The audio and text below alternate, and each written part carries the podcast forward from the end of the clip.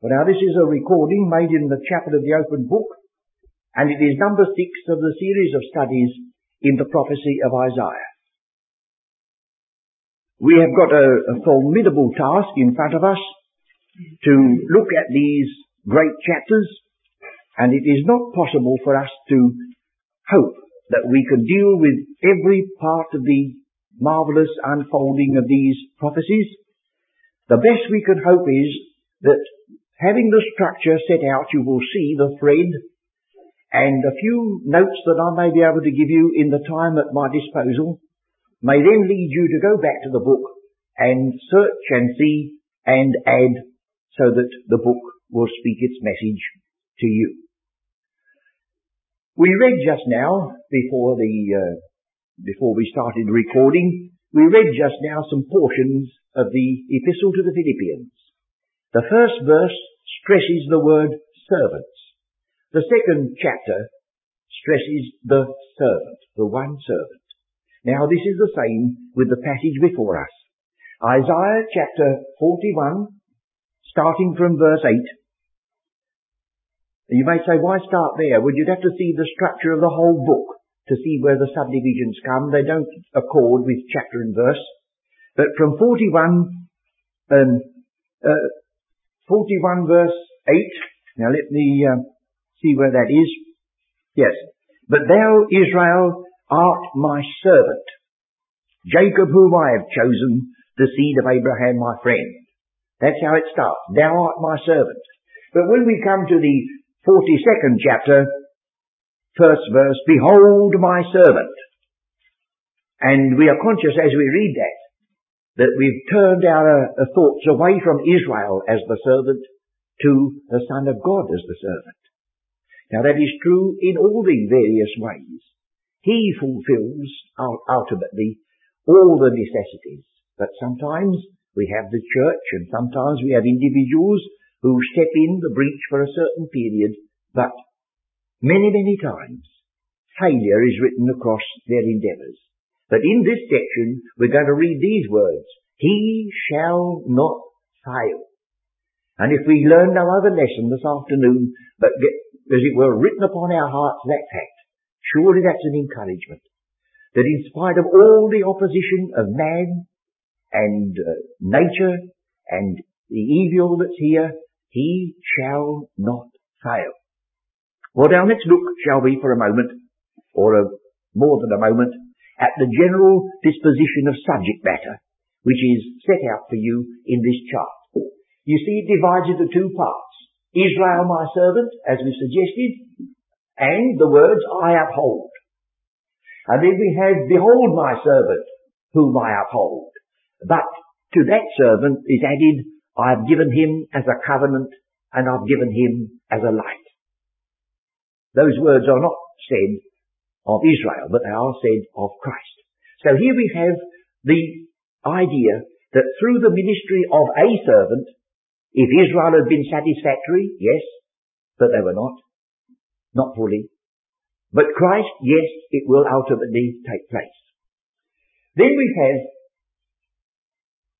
the, um, the second section, letter B, with verses 10 to 20, you notice I've tried to emphasize, I couldn't crowd all the words in, but perhaps the very fact that I've only put those words which mean a definite promise. Look how God stands behind His word. I am, I will, they shall. That's the three steps. Speaking to Moses, I am. That was a guarantee that whatever God had planned would be carried out. I am. The self-sufficient, all-sufficient God and I will. And as a consequence, they shall. And that is true of us, as it was true of Israel. And then you have a strange thing happening twice.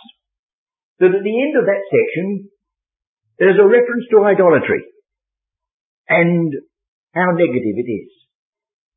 Because you see, the failure of Israel and the failure of us all is that we turn away from the only one that can possibly be our Saviour and trust in this and trust in that and trust in the other.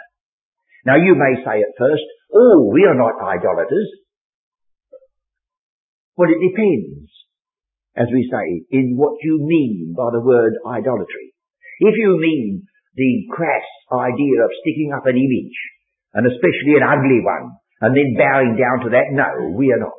But you may stick up beautiful ones and bow down to them. Uh, as I've parodied before, there are some in the scriptures that are said to bow down to stocks and stones. And there are some in the very neighbour of this chapel who seem to spend all their days bowing down to stocks and chairs. And in the New Testament, covetousness is idolatry. And the Christian is warned about that idolatry just as much as the Old Testament saints were in connection with the more visible idolatry. And all idolatry is a usurpation of the office of Christ. For he is the only allowed image ultimately that God will permit. Now you see, idolatry is playing upon a real necessity. If you shut your eyes and try to think of God, well, what do you think of? You see, you're, you're finished. You can't get a, a conception, can you? Well, God says, I'll never ask you to. I've told you all the way through, from Old Testament into New, that you see the glory of God in the face of Jesus Christ. And He is the image of the invisible God. No man has seen God at any time. The only begotten Son who is in the bosom of the Father, He hath declared Him. So idolatry, in some form or another, has dogged the steps of God's purpose because of man's failure. So there's a point there. And then we come to the other side of the story, the true servant, and his reference, strangely enough, is immediately to the Gentiles. And we must remember that although Israel is stressed in the Old Testament, almost to the exclusion of the Gentiles sometimes, and in the beginning of the New Testament, limited to Israel, it wasn't because God had forgotten the rest of the world, but because he had chosen one nation through whom all families of the earth should be blessed. So should we notice that? The uh, reference there to the judgment of the Gentiles, and then again you have a reference to the failure of all false gods. In one particular, very much stressed that although they um, are supposed to be gods in both cases, the question is, do they declare from the beginning? And further down you see in the uh, balance, do they give you, tell you former things? That is what God says is his prerogative.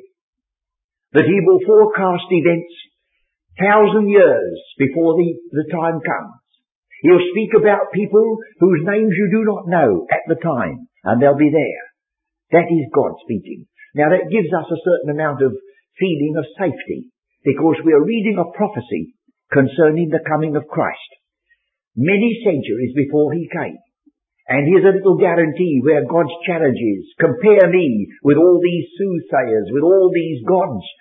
They cannot tell you what will come tomorrow, let alone a thousand years' time. But I can, he said, and I've done so. And the bulk of, of the Bible is not doctrine or practice, but prophecy. The bulk of it is telling you what is yet to come. And as time goes on, we look back and say, that has been fulfilled. And when it's fulfilled, it's fulfilled to the letter, in spite of all the things that have been piled onto it to try to make it speak in harmony with the person's own predilections. Now let's for a moment think of how this works out in the New Testament. There are some who have strongly objected to the idea that the gospel according to Matthew should be limited to the people of Israel. Well, you remember in the 10th chapter, our Saviour himself said, I am not sent, but to the lost sheep of the house of Israel. Go not into the way of the Gentiles. That was his command. And you say, oh, that's strange that he should limit himself to that little handful and forget the rest of the world. But that isn't true. Because John, when all that was over, tells you at the very self same time that he said, go not into the way of the Gentiles and into the way of the Samaritans enter you not. John tells you he went to a Samaritan. John tells you that God loved the world. And God tells you that other sheep I have which are not of this fold, them also I must bring. So he hadn't forgotten the rest of the world. He was simply working according to the scriptures that if this channel of blessing really responded, that he would go to them, they would believe him as their Saviour, their Lord and their King, they would become a kingdom of priests in the earth, and blessing would flow, flow through that channel to the very ends of the earth. But that instrument failed. God was not taken by surprise because he had in reserve that one instrument, the Son of God himself, according to whom it's written in this proverb, this prophecy, he shall not fail. And the Gentile comes into his place in harmony with God's own teaching. You remember that Romans 15, the apostle says, Now this I say, that Jesus Christ was a minister of the circumcision for the truth of God to confirm the promises made unto the fathers. And when he said that, he then went on, and that the Gentiles should glorify God for his mercy. They were not forgotten, but there was an order. And that's what we have here. First of all, the people of Israel. Then their failure. Then the pro- prophecy concerning the one servant and his most glorious success. And another feature that we might keep in mind is that in Galatians we read, he said not seeds as many, but as one seed, which is Christ. And at the end of the very chapter, when he says there's no other seed but Christ, he says, and if you are believers, you are the seed. Well, you say, well, that's contradicting. No. All the seed is found in the one just the same as all the seed of mankind was found in that one who first of all came into the Garden of Eden and was called Adam. It's all in Christ, never outside of him, never separated, the two seeds. So now let's go back again and look at, at some of the words that are used and step our way through this section as best we may. Isaiah 41. And we start at verse 8. But thou, Israel, art my servant, Jacob, whom I have chosen. Why the change of name? Well, it suggested Israel is a prince with God. Jacob is the name of the supplanter before he became a prince with God. And the scripture never justifies deceit and never glosses over the frailty of Jacob. At the same time, God calls himself the God of Jacob as well as the God of Israel. And so we have the two titles, Israel the prince and Jacob the failure, whom I have chosen, the seed of Abraham, isn't this lovely, my friend? Fancy being called by God himself. Abraham was called the friend of God. He walked with him by faith, and he shared something of the heart of God when he went through that terrific test. Abraham, take now thy son, thine only son, Isaac, whom thou lovest. That was a test. But he went. And he was the friend of God, for he knew something of what God was going to go through when he spared not his son. For the Romans 8th chapter uses the identical word when it says God spared not his son that is used in Genesis 22 when it says, Now I know that thou, thou fearest God, seeing thou hast not withheld thy son. That word withheld is the same as the word spared not. Abraham in his little way was walking the same steps that the mighty God walked when he spared not his son. So he was the friend. Well now that's a very lovely start for that people. But of course they had their breaking point and their failure the same as we have. Thou whom I have taken from the ends of the earth and called thee from the chief men thereof and said unto thee, Thou art my servant. I have chosen thee and not cast thee away. Fear thou not, for I am with thee. Be not dismayed, for I am thy God. I will strengthen thee. Yea, I will help thee. Yea, I will uphold thee with the right hand of my righteousness. And then he goes on to give them encouragement after encouragement. But, you see, in spite of that, in spite of all the promises, there was that weakness which must necessarily be associated with the arm of flesh. Let's let a uh, look away. I must leave you to wade right through the wonderful verses that you get in this Isaiah 41 and come to the other little piece, verse uh, 21. Produce your cause, saith the Lord. Bring forth your strong reasons, saith the King of Jacob. Let them bring them forth and show us what shall happen. Here's the challenge. The challenge. You know, when Elijah challenged Baal and the, pre- the priests of Baal, he said, oh, they've gone to sleep, they can't answer. Well, here's another way of dealing with them. You, you, you set these up, but they've got no eyes to see, they've got no ears to hear, and they have no mind to speak. Let them show the former things, what they be, that we may consider them and know the latter end of them, or declare us things to come. Show the things that are to come hereafter, that we may know that ye are gods. Yea, do good or do evil, that we may be dismayed and behold it together. Behold, ye are of nothing, and your work is naught of naught, and abomination is he that chooseth you. Well then you see, it goes on until we come to chapter uh, 42. Now I think our time is so precious, we must leave the chapter 1 and give chapter uh, 42 uh, at least a consideration. Behold my servant. We're turning again to a servant, but this time, this is going to be spoken of as Christ, whom I uphold, mine elect, in whom my soul delighteth. Can you see him at the age of 30 being led by the Spirit to realize as he was going to stand up in the synagogue and say, the Spirit of the Lord hath anointed me to preach the gospel to the poor, to open the prison. He waited until the Spirit anointed him for that purpose. He went to the river uh, baptism and the heavens opened and said, This is my beloved Son in whom I am well pleased. Here he is, mine elect, in whom my soul delighteth. I have put my spirit upon him.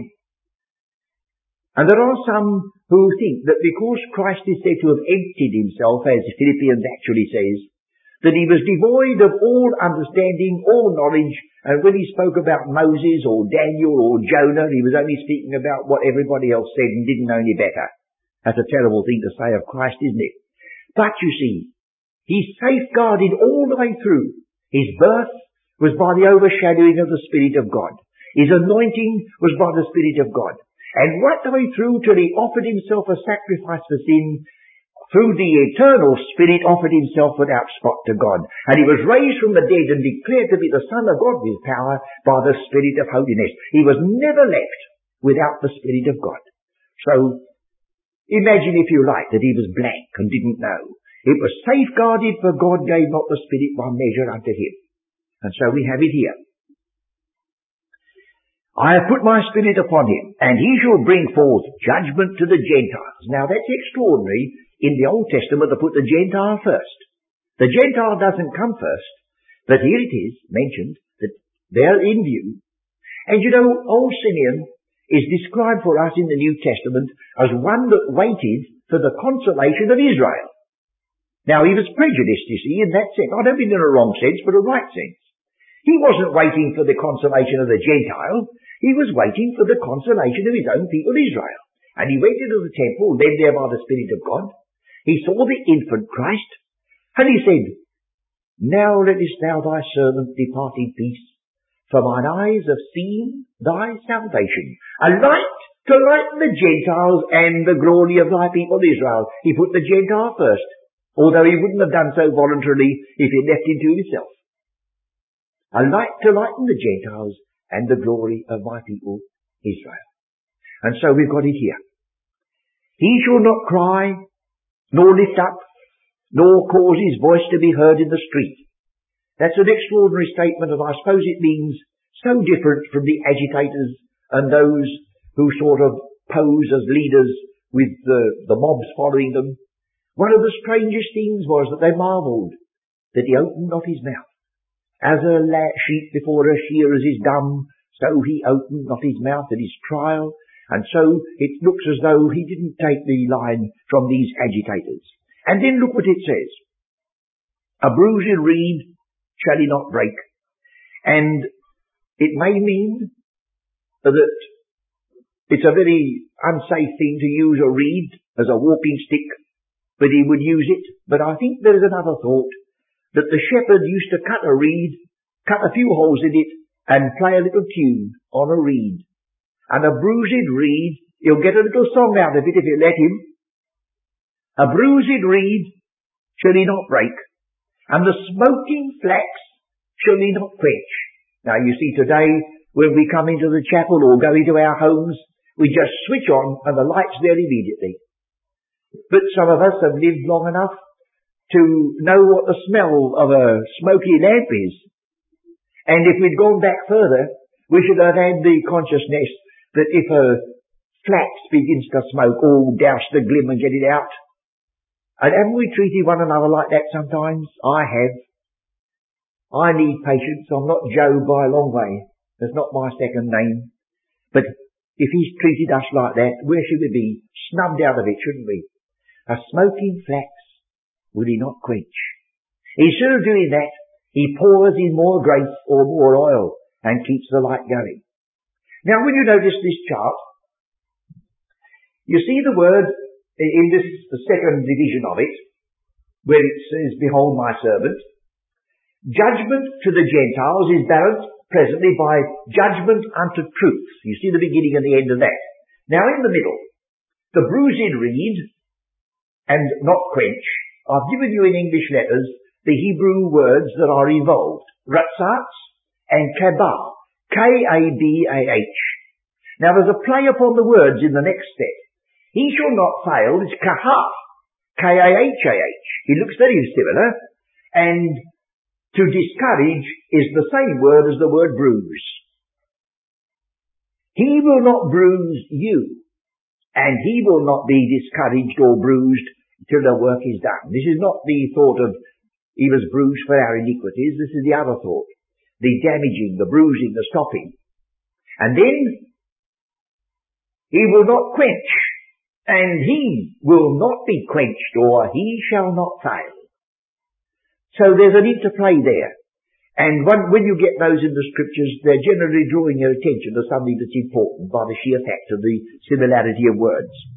So a bruised reed shall he not break, and a smoking flax shall he not quench. He shall bring forth judgment unto truth. Now I suppose most of you know, and if you were asked to quote this, you may have quoted the Gospel according to Matthew unconsciously. Shall we look at the 12th chapter of Matthew? Because when the Spirit of God who indited the uh, Old Testament when there's a quotation, when the Spirit of God makes a quotation and alters the passage, it's well worth uh, thinking as to why. Now we've got in verse 17 that it might be fulfilled which was spoken by Isaiah the prophet saying, here's the passage we've had before us. Behold my servant whom I have chosen, my beloved in whom my soul is well pleased. I will put my spirit upon him and he shall show judgment to the Gentiles. He shall not strive nor cry, neither shall any man hear his voice in the streets. A bruised reed shall he not break, and smoking flax shall he not quench. Now that's quotation for word for word almost, till we get to this last piece. Until he send forth judgment unto victory, and in his name shall the Gentiles trust. Judgment unto victory. Now there's no possible way of confusing the word truth, the word itself, with the word victory. They don't look alike. But there seems to be an underlying teaching here that truth and victory walk together. When you get through to the last verses of 1 Corinthians 15, the emphasis upon resurrection, then the patient arguer, the apostle Paul dealing with resurrection, breaks out and stops and says, Thanks be unto God that giveth us the victory. There is of course that, that awful philosophy which has damaged the world and still at work, that might is right. But the Bible says no. Right, right is might. But because might is set aside and right is only the one to dominate, right sometimes will have to suffer. And that's what's happened. But ultimately, The Old Testament says he'll bring forth judgment unto truth. And the New Testament says he'll bring forth judgment unto victory. And they come to the same thing in the end, for truth must ultimately prevail, otherwise there's chaos confounded. Now the evil one is said to be a liar from the beginning. And the New Testament says that Christ is the truth. Well, the truth suffers. The truth waits. The truth endures. But friends, the truth ultimately triumphs. So let's take away from us the key from this if we get nothing else. He shall not fail. Well now should we go a little bit further? This takes us down once more into the um, reference to the gods again, chapter 42 down verse 8. But I think perhaps we would be wise to continue our reading. He shall not fail, verse 4, nor be discouraged. As we've said, these words are either identical or very parallel to the word uh, bruise and quench. You see them on the chart. The bruised reed, and he shall not quench, and he shall not fail, and he shall not be discouraged. They're either identical words or words that are play upon one another and look very much the same. As though God would stress that by that means. He shall not fail nor be discouraged till he have set judgment in the earth, and the isles shall wait for his law. Thus saith the, the God of the, uh, thus saith God the Lord, He that created the heavens and stretched them out. I wonder why that keeps coming in Isaiah. I think you'll find it about six or seven times that God stretched out the heavens. In the, the, in the 40th chapter, where we have the opening words, comfort ye, comfort ye, my people, of which this is only uh, ex, uh, uh, expanding it and taking it further. This is the comfort of this people, this servant of his, who shall not fail.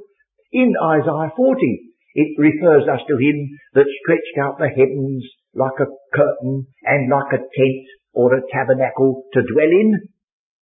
Well, that's the idea. This has to do with redemption. God is spoken of temporarily as living in a tent or tabernacle until redemptive work is done. And so we have the emphasis that he stretched out the heavens. He that spread forth the earth and that which cometh out of it. He that giveth breath unto the people upon it and spirit to them that walk therein. Now that one, if he speaks to you, if he begins to guarantee things, can manifest the fact that he has all power to do so. I, the Lord, have called thee in righteousness, and will hold thine hand. When we think of our Saviour, His birth, and His ministry, and all the dreadful opposition He went through, and the ultimate crucifixion, and the death, and the burial, and the resurrection, here's a word that was said about Him, I will hold thy hand. I will uphold thee. I will hold thy hand and will keep thee and give thee. So we've got these, these words again emphasized that God has promised. I have called thee, I will hold thee, I will keep thee, I will give thee. Give thee for what? For a covenant of the people and a light of the Gentiles. And when our Saviour came, He performed a great number of miracles. And the Epistle to the Hebrews calls those miracles the powers of the world to come. They were not merely just spectacular prodigies, they were signs. They were witnesses of what God intended to do in a vaster way. So our Saviour opened the eyes of the blind. And what does it say here? To open the blind eyes. To bring out the prisoners from the prison. And them that sit in darkness of the prison house. He said in the uh, synagogue that that was what he'd come for, to open the prison. I am the Lord. That is my name, and my glory will I not give to another, neither my praise to graven images. We're going to find this is going to be stressed over and over again in these sections in Isaiah, that God will not give his glory to another. It's the thing that's waiting for us in one of our uh, approaching studies. And then he comes back on this thought about the, uh, the silliness of idolatry in one thing, or you may point in many things. The idol cannot save you. Uh, he, points out the ridiculous element of, of idolatry. He says a man, he takes a lump of wood, he shapes it, uh, he forges certain uh, metals, he nails it so that it won't fall over, and then he bows down to it. He says, how foolish that people should do these things, but what a dreadful thing to do, to be obsessed like that. And so he's back again on this one challenge here, not so much that God is a saviour, but he says, once again I challenge you. All this idolatry of yours, you can't get out of them one word to tell you what's coming. But I'm telling you, prophecy is not to be despised. Behold, the former things are come to pass. And now a new things do I declare. Before they spring forth, I tell you of them.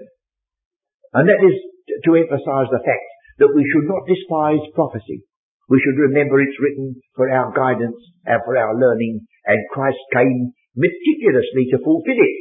From the very little city in which he was born to the fact that he was crucified and that he shared with the rich in his death. Every item of it fulfilled. Sing unto the Lord a new song, and his praise from the end of the earth.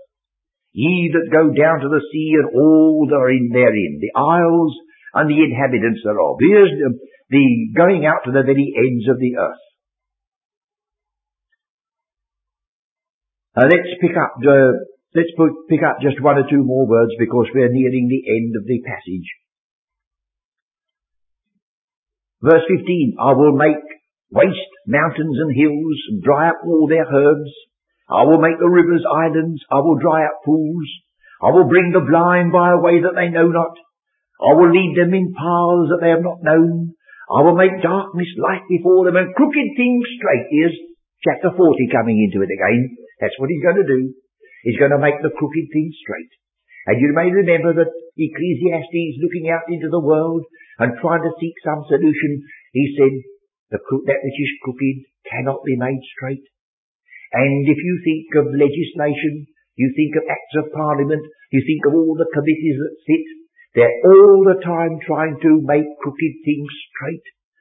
They do them a little bit, and then you've only got to leave them alone and they start going crooked again, perhaps in the opposite direction. Oh, what a frustration there is. What can, you can't help yourself. But he will. When he comes, he'll make the crooked things straight. Now these things will I do unto them and not forsake them. And then we've got the um, emphasis once again about the, the graven images. Look at verse 17. Uh, they shall be turned back, they shall be greatly ashamed that trust in graven images, that say to the molten images, Ye are our gods. Hear ye deaf, and look ye blind, that ye may see. And so it ends up with that challenge. So here we're going to have just a series of studies like this, missing out far more than I'm able to put in, setting out before you in graphic form an outline, and hoping that you won't be satisfied merely with a skeleton, that you will then, in your own private study, in your own reading, take it and use it so that the Spirit of God may clothe these bones that they may live. Otherwise, I've got to settle down to taking one verse at a time, and that would be interminable and be beyond our ability. Now we are going to turn the page and look at another aspect where Christ will be compared, or the other people will be compared with Christ in a new title. And so we'll be led on until we come to that climax chapter, Isaiah 53, which I suppose is one of the most loved and, and known passages in the whole of the prophetic word. But let us not forget that we have these types and shadows to lead us to Christ. And here we can get the comfort of the scriptures even though they refer to signs and wonders and restorations that belong to the earth and not so much to do with spiritual things. They're written for our learning and these types and shadows we should value.